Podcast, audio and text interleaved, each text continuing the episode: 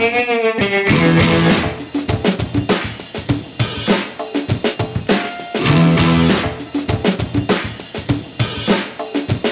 welcome to Black Sparrow Radio, KBSR, transmitting from the lovely little city of Taylor, Texas. You are listening to Plow and Hose, a show dedicated to the joys and challenges of organic backyard gardening in Central Texas. I am your host, Julie Rydell. Welcome to the show. Hi, gardening friends. Welcome, plant people. I am so glad you are here with me today. Here we are. It's the very last weekend of April. And I know already, it's already the end of April. And that's just crazy to me. The month has totally flown by. And I, I don't know, it's weird. I'm not sure why, but April always seems to go really so quickly here in Taylor and our part of Central Texas, it's also warmed up really quickly. We've had some really high 80s here in Taylor and a couple days that got pretty close to 90 or maybe above. I don't know. I haven't been paying that much attention. It's been kind of a busy time. Anyway, I think that any day now we are just going to wake up very soon. And we are just going to be in summer. It's going to be summertime. We're going to have the summertime temperatures. And I think it's going to be that way and through the rest of the fall. Hello. Anyway, while we have them, enjoy these cooler, breezier days while we can.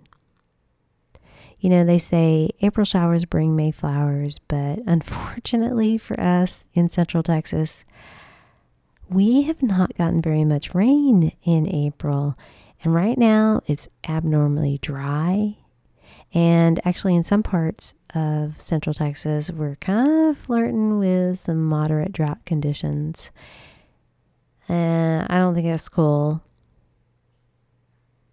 I wish I could make it rain. I have ideas.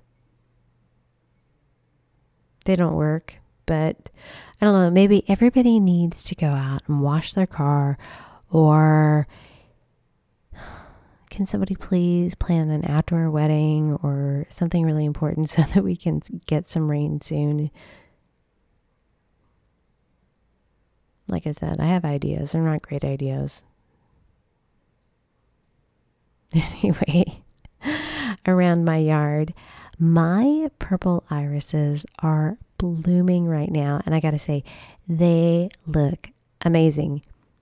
They have these dark, dark, vibrant purple flowers that are huge. I mean, the blossoms are like big as my hands. And there are just so many of them right now, and I absolutely love it. I love them. I really wish I could tell you what kind they are, but I don't know. I can't. I can't tell you. And you know these these iris that I have, they were pass along plants. Um, my sister in law let me dig some up um, from her house before they moved, and it's been like twelve years. She didn't know what kind they were, so it's just this mystery, a beautiful purple magical mystery. I just love this time of year. Even, I mean, everything is just green and flowering, but another thing that's happening right now is we've got some visitors, and I'm really excited about it because the whistling ducks are back. Yes, there are ducks that whistle. Well, at least they sound like they're whistling. Instead of quacking, these ducks have a call that sounds really similar to a whistle, and I think they are just the coolest freaking ducks ever. Um, these whistling ducks that we have here in Taylor, they're called um, they're called black-bellied whistling ducks, and you know, as the name suggests, in addition to having a whistle-sounding call, they have black bellies, they have black feathers on their undersides. And they are really neat looking ducks. They are mostly brown, but then they have blacks, black feathers on their bellies. But they also have these bright, kind of peachy, orangish, pinkish bills. They have bright coral bills. And they have like really sleek and slim bodies. And they have long, thin necks. But they also have these like really unusual long pink legs and pink feet. They they look so cool to me. They have they also have like a white thin ring of um, feathers around their eyes. And so they have like a dark eye and they're kind of outlined in this white. And then it kind of makes them look like cartoon characters, like cartoon ducks or something. I don't know.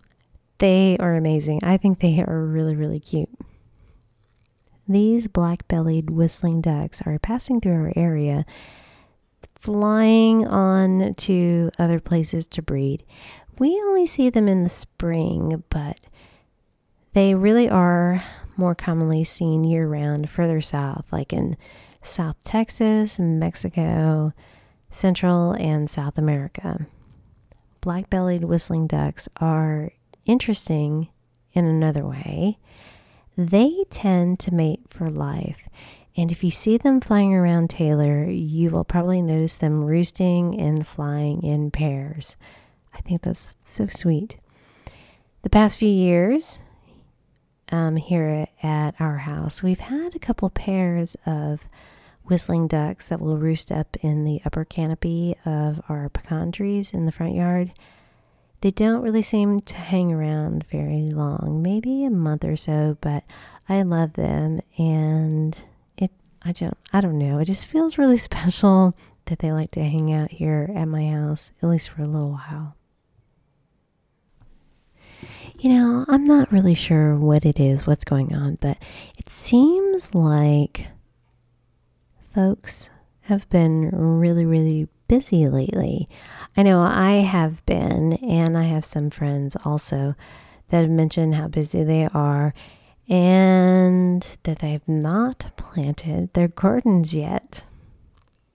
But if you're in the same boat, or maybe you're a little more behind on your vegetable gardens this year, don't worry about it because there's still time for planting all the great summer veggies.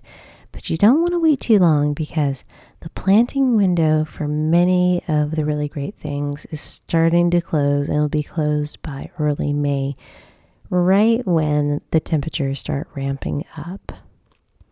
Right now, we can plant all of these warm season vegetables from seeds. Now, through the end of the month, we can plant beans, cantaloupe, chard, and other warm season greens, cucumbers, okra, southern peas like black eyed peas. We can plant summer and winter squash, gourds, and melons. We can also plant sweet potato slips as well as transplant eggplant, peppers, and tomato seedlings. Tomatoes and eggplants need to be in the ground by the end of the month so they have lots of time to get their roots established. Tomatoes are big plants and take a little bit to get established.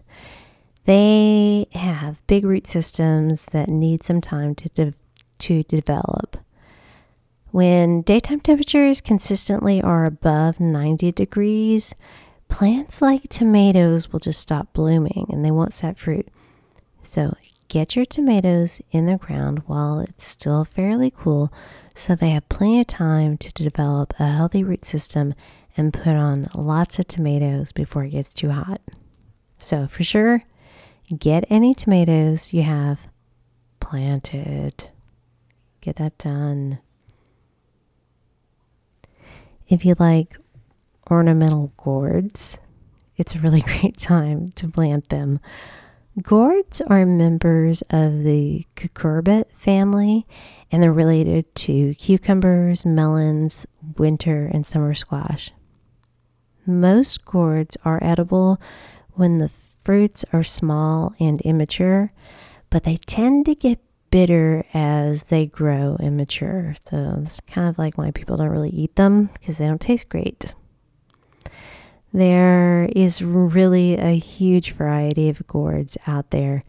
Many of them we grow just for fall decorations. These decorative gourds are called cucurbita gourds and they're native to America and they come in all kinds of shapes and sizes and colors, and they have these really cool patterns, and they have some are stripy with lots of ridges, and some are just covered in bumps and warts. They're really interesting looking, and if you plant them now, you stand a chance of having lots and lots of gourds that you can share with your friends and family so that they can have nice fall decorations. These gourds grow and look much like much like winter squash plants and they also have those distinctive yellow squash flowers. Cucur, um, cucurbita gourds have separate male and female flowers, just like our garden squash plants.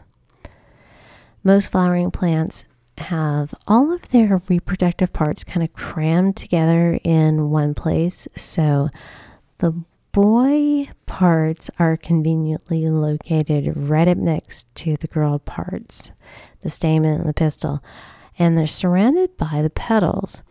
When everything goes right, a bug will land on the flower, and while they're there, having some nectar, they unintentionally transfer pollen to the plant. Cucurbit plants, garden squash, cucumbers, gourds, melons, they're different. They put out separate male and female flowers. And this makes setting fruit just a little more challenging because they are dependent on a bug going from flower to flower with pollen from a male flower and then transferring it to a female flower. I don't know why it is, but that's just the way it is. They got to be a little bit different. The male flowers have straight stems that look like the blossom is sitting directly on top of the stem. Female flowers have a little bump just under the petals. Um, kind of looks like a little bulge between the flower and the stem. If you are inclined, you can totally pollinate them by hand. Just take a little paintbrush or a cotton swab and gently brush the pollen sacs in the center of the male flower and then dab the brush into the center of the female flower, and this is going to help improve pollination rates. Depending on how many squash plants you have, it can be a little time consuming, but it is helpful if your plants really don't seem to be developing fruits. I mean, all you need is a little paintbrush. Just get in there, transfer some DNA from the male to the female, and that's going to help you get some squash. I think it's an easy thing to do, and you can pretend you're a bug going flower to flower. Gourds may be one of the oldest cultivated, intentionally grown crops around because they have been valued as storage containers and used as utensils. These utility type of gourds are called lagenaria gourds, and they come in all kinds of shapes and sizes, and people have made so many different kinds of things from them from storage containers, dishes, bowls, spoons, drinking vessels, water dippers, and even birdhouses. Lagenaria gourds develop smooth stems and soft, large leaves with white flowers. The fruits turn tan and kind of brownish as they mature. When left to dry, the fruits will develop hard, thin shells that are really durable and will last for years. Now that we are all modern and have regular dishes and glass bottles and whatnot, we don't raise lagenaria type gourds for, you know, using every day. They're more kind of a crafty or novelty type plant, but they're still really popular and they're fun to grow. Um, so you might want to give them a try. You know, one thing that you can use these type of gourds for out in the garden is that you can use them to make bird houses to attract certain insect eating birds like purple martins to your yard. Any birds that like to build nests like in like really cozy places will appreciate a gourd birdhouse. Cavity nesters like swallows, nuthatches, even kestrels and small owls will build a nest in a gourd. Purple martins are one of the most popular birds that will take up residence in a gourd birdhouse. They are popular wild birds, and it's a nice idea to attract them to your yard because they are insect eating machines. They eat a wide variety of flying insects and will catch and consume their dinner while they're flying. Isn't that cool? I know I've heard, I've even seen recently that people are interested in having purple martin houses and bird houses on their property because they're supposed to be eating all kinds of mosquitoes, but that's not actually really true. Purple martins prefer larger flying insects like wasp, flies, winged ants.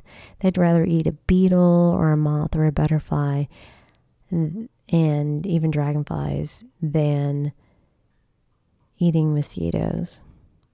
And it's probably because it takes a lot more mosquitoes to fill their bellies than, I don't know, say like a dragonfly. They're just so much bigger. But to make a birdhouse from a lagenaria gourd, you need to plant those seeds now through the end of July. The sooner you get them planted, the better, since all plants are going to struggle if you wait until July to try to plant them and grow them and get them established because it's brutal in July. If I was a little tiny plant, I'd probably die, but Anyway, these types of gourds take kind of a long time to get established and set fruit. We're talking like at least four months before they are ready to harvest. Once the leaves start to fall off later in the year and the vines start to wither and turn brown, that's when you can clip them off and let them finish drying. You want to take these gourds, and hang them like in a sunny spot outside or place them in a warm, dry spot. Now, it's going to take another four or five months for them to completely dry before you can like carve a hole in them and use them as a birdhouse. But they let you know when they're ready. Once a gourd is fully dried, you can shake them and you can hear the seeds rattling on the inside.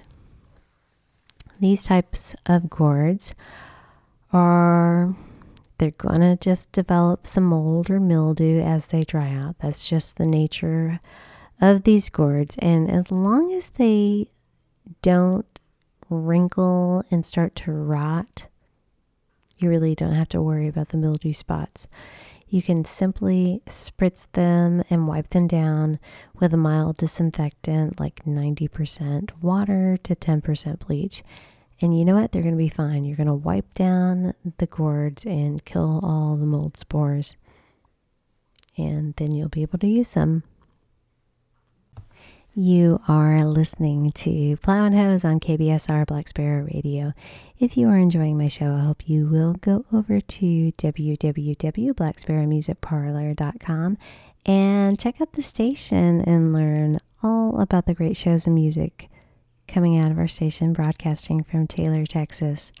While you're out on the internet, be sure to stop by the Plow and Hose Facebook page or the Instagram or the website and like and share it with your gardening friends or head over to wherever you get your podcasts and subscribe to the Plow and Hose podcast.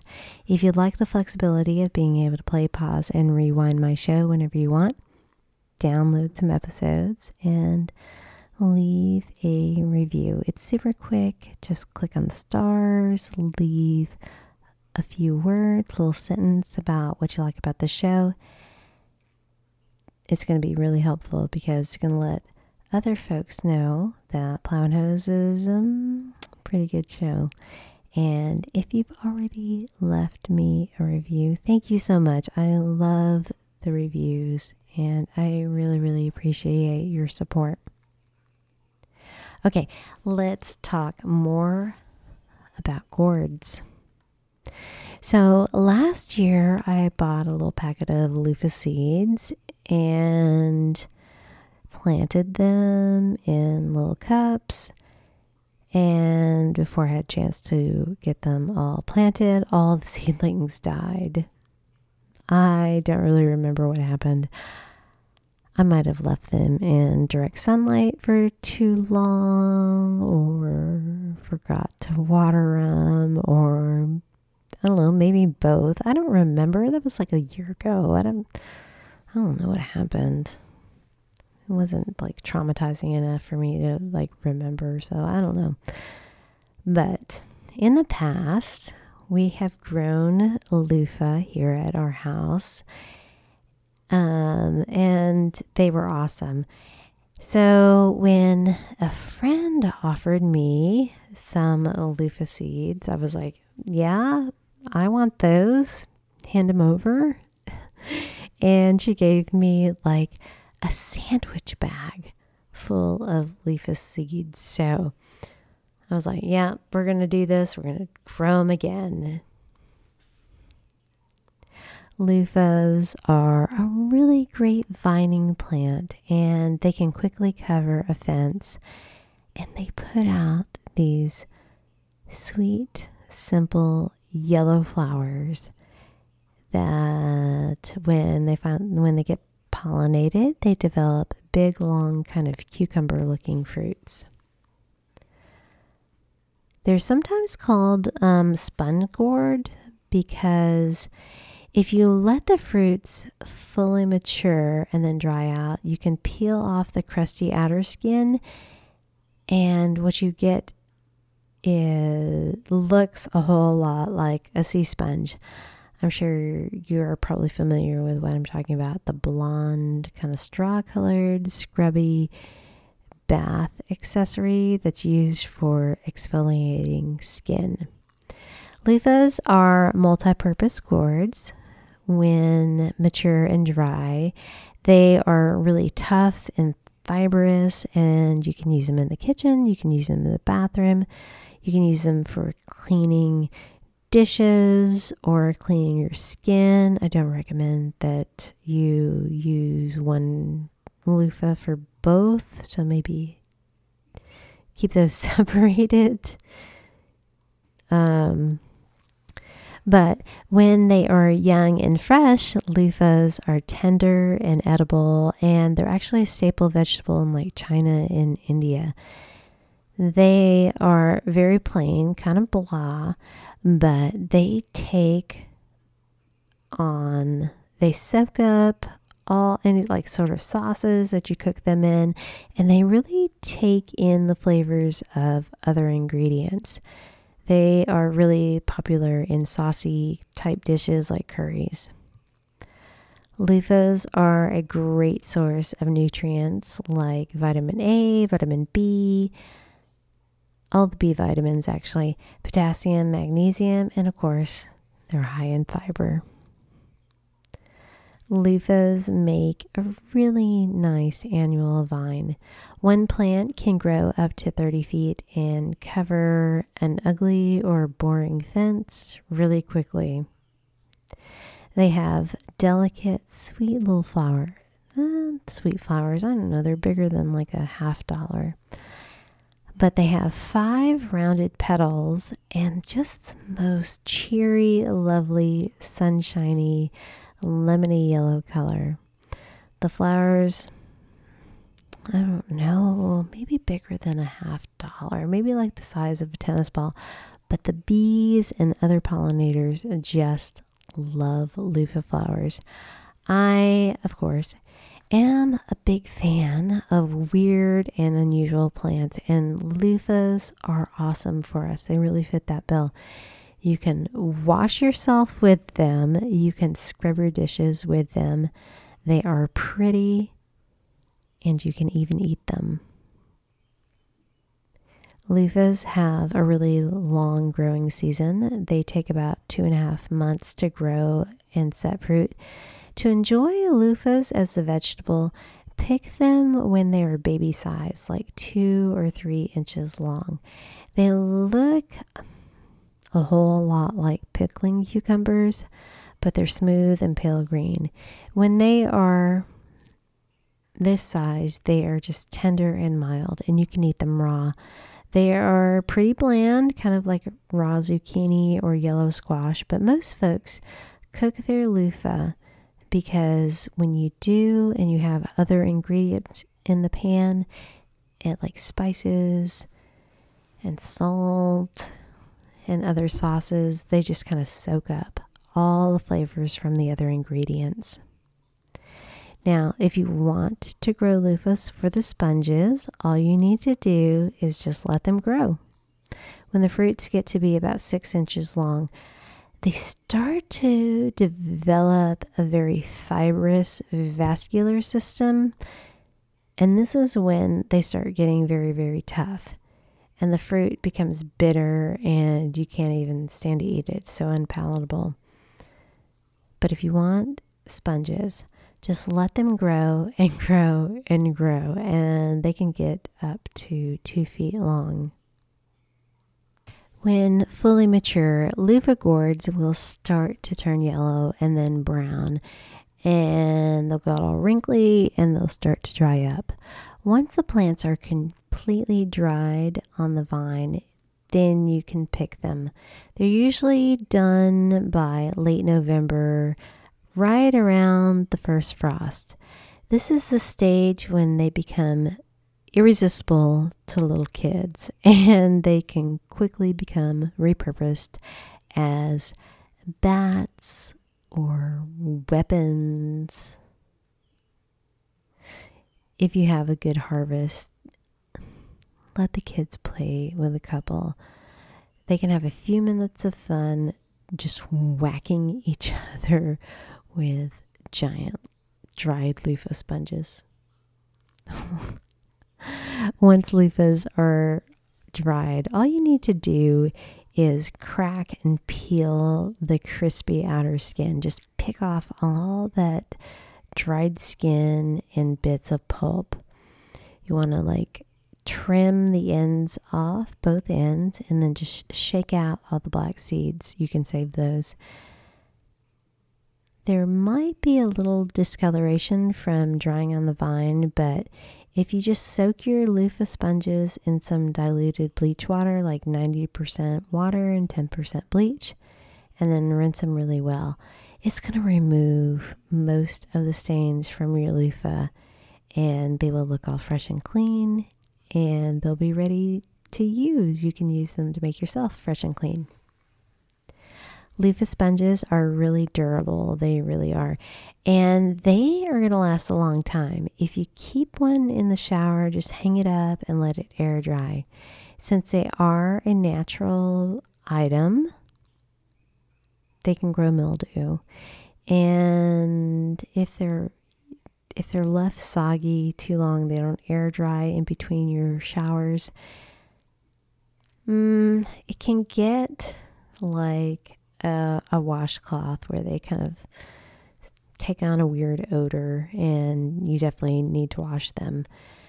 Um, you can't really throw um, a loofah sponge into the washing machine, but you can sanitize them with just a quick dip in some diluted bleach water. Since they can get to be about two feet long, they make super bath sponges. They make really great bath sponges, and you can just lather your, those loofah sponges up and scrub all over. And if you have a nice long one, you can even reach the middle of your back. If you have issues with squash vine borers, you know, those awful moths that lay eggs on squash plants and then the larvae get up all in the vines. Well, guess what? Squash vine borers don't like loofah plants. So, if you're looking to outsmart the squash vine borers, try loofah this year.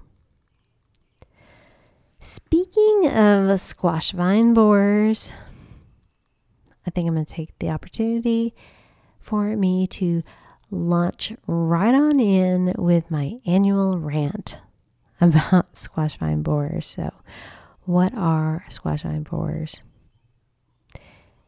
The simplest explanation is that they're jerk bugs. That's what. They are jerks. Now, they aren't poisonous, they don't bite or sting people, but they are jerks because they kill squash plants and then you get no homegrown squash. They're jerks. I know. It's just a bug being a bug, living its bad bug life. But it sucks. they destroy squash plants. Squash vine borers are orange and black moths, but they are shaped more like a bee or a wasp. And I gotta say, I hate to admit this, but they're kind of attractive. Oh my god, I they are. They're good looking bug, but don't be fooled.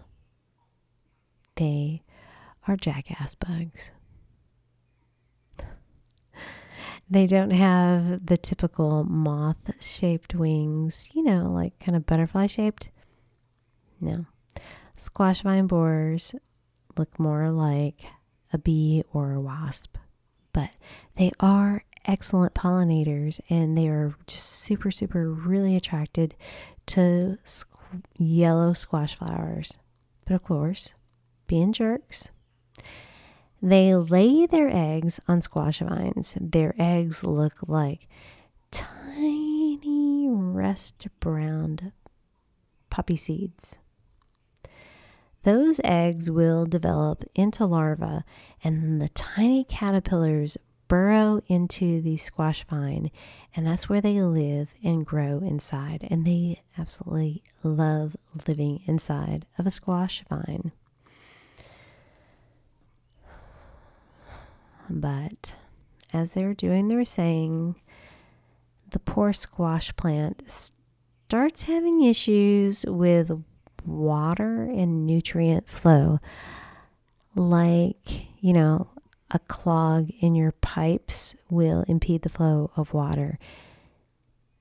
These guys bore their way into the base of a squash vine, and once they get inside, they do nothing but eat, poop, and grow.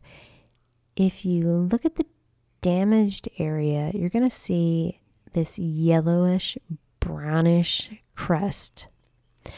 And all that is, is their poop. And their poop is called frass.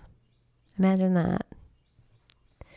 So, while they are all up in your squash vines, growing and pooping, being jerk bugs between the frass and the damage in their fat, grubby little bodies, nutrients and water can't circulate to the other parts of the plant. And your squash vines are going to start looking thirsty and stressed out. So even after watering them, squash plants aren't going to perk up. Squash plants with squash vine borer damage just will not respond to watering. Eventually, the larva will have eaten and grown so much that the squash plant can't overcome the damage and it's going to die eventually. But by the time we notice that there's something wrong, it's too late. Squash vine borers are a big deal for organic backyard gardeners. They are hard to control organically.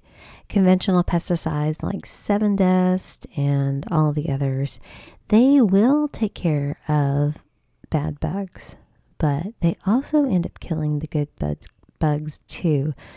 And ultimately, they mess up soil biology.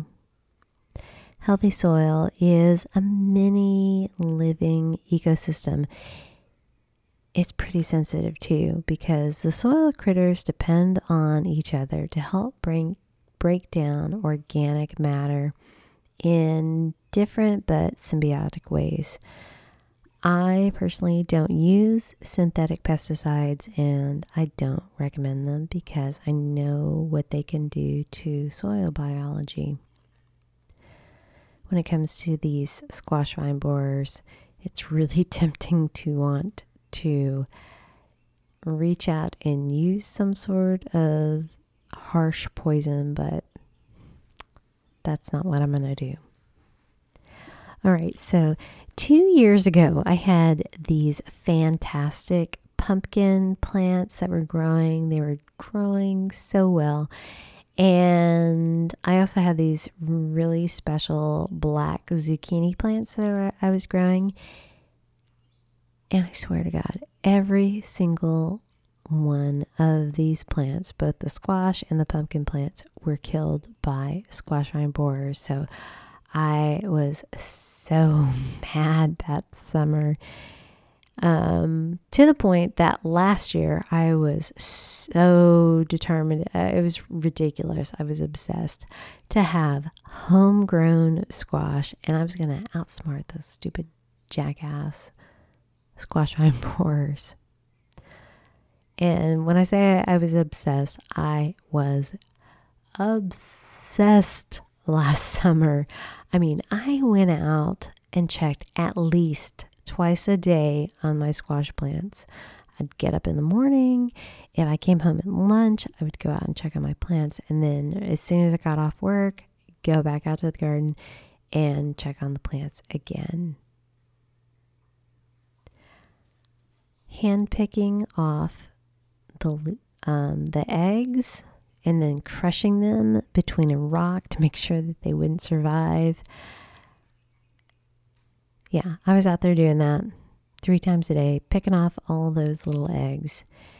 And I've got to say that worked pretty well, but in spite of my efforts and not being there 24 7, I did end up with some larvae living in my squash vines. Fortunately, I took measures and I was able to save some of my squash plants. I think I ended up only losing one in the very beginning of the of the year. But I was able to harvest a decent amount of squash last summer, and I actually still have some in the freezer. One of the most extreme organic methods of eradicating squash vine borers mm, involves doing some crude vine surgery on them. This is where you slice open the vine and then carefully dig out the white grubby larva and hope that your slicing and digging just doesn't ruin what you've left on the vine. If you're interested in this method, there are several videos and pages out on the internet. Just look it up. Look up um, squash vine borer surgery, and that should bring up plenty of options for you. Now, I also implemented a, another technique last year to terminate squash vine borer lar- larva. And it's kind of the next level organic eradication program. If you have squash vine borers that have set up a little nursery inside your squash vines and you want to get rid of them, then this is one of the things you can try to do. Organic gardening can be totally savage, especially when it involves squishing or crushing squash vine borers. Now, this particular technique for attempting to save a squash plant from squash vine borers involves a lethal injection of BT directly into the vine. BT stands for Bacillus thuringiensis. This is a bacteria that is deadly to insect larvae, but completely harmless to humans and pets and plants. It's extremely appropriate for organic gardening. If you ask for BT at your local nursery, they're going to know exactly what you're talking about. So, this other method involves obtaining hypodermic syringes and then filling them with diluted BT, and then injecting all that into the squash vine where the larva has taken up residence.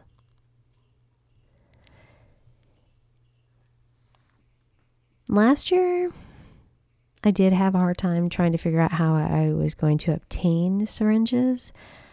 I looked on Amazon. It was going to take like a week for them to get here, but then I remembered that I could get them from the feed store. And you can pick up needles and syringes at the feed store. They are really cheap, like $5 for a set of six. Wasn't all that much. Now, according to the instructions from the internet, what you really need is 1 cc of BT. The package said to dilute it, so I followed the directions on the BT package. Last year, I loaded up the syringe with BT. And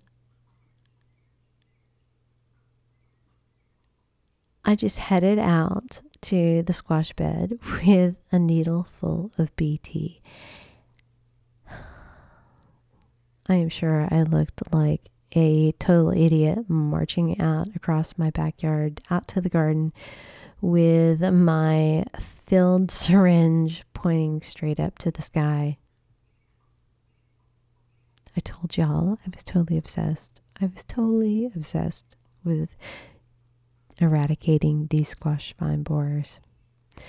Anyway, the idea is to inject the BT right where the larva has set up its all it can eat buffet in your squash vine.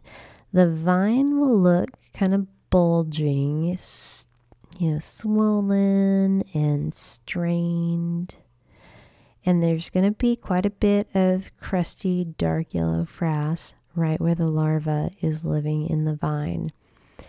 All you got to do is just poke that needle right into the bulge and it's going to slip in really easy. Just squirt some BT up into that bulge. The larva will have started munching on the vine from the inside out, the needle will be able to puncture the vine super, super easy since the larva has already started breaking down the vine cell wall. If you have a spot that looks like it might be infested, just going to jab it with the tip of your syringe. If it's hard and won't go in easily, then you you won't be able to inject any BT.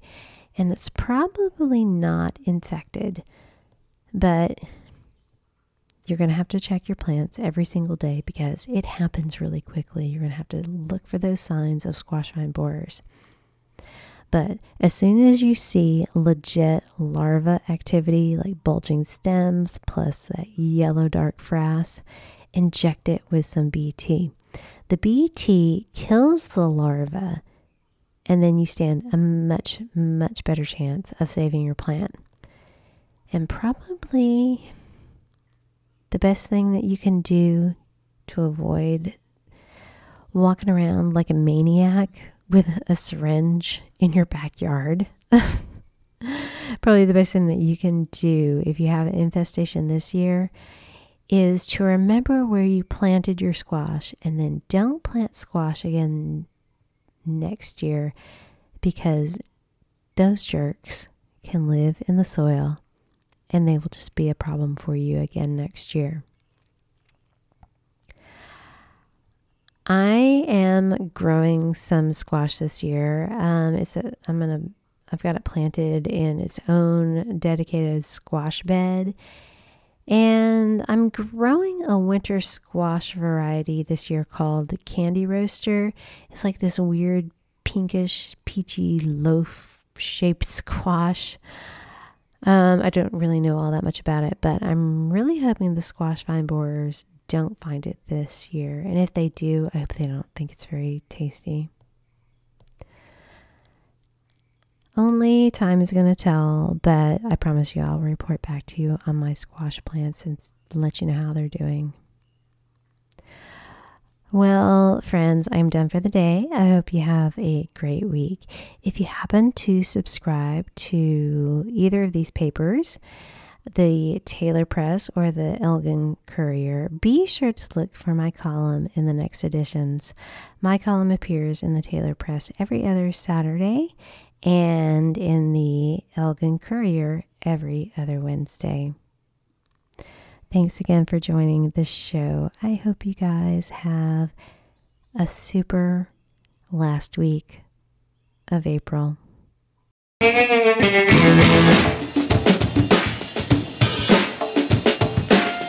Production assistance provided by KBSR Black Sparrow Radio.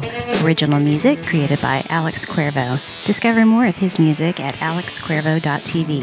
If you love plants and gardening in Central Texas, be sure to click the subscribe button wherever you get your podcasts and never miss seasonal information on Plow and Hose. Plow and Hose is written and recorded at my home in Taylor, Texas.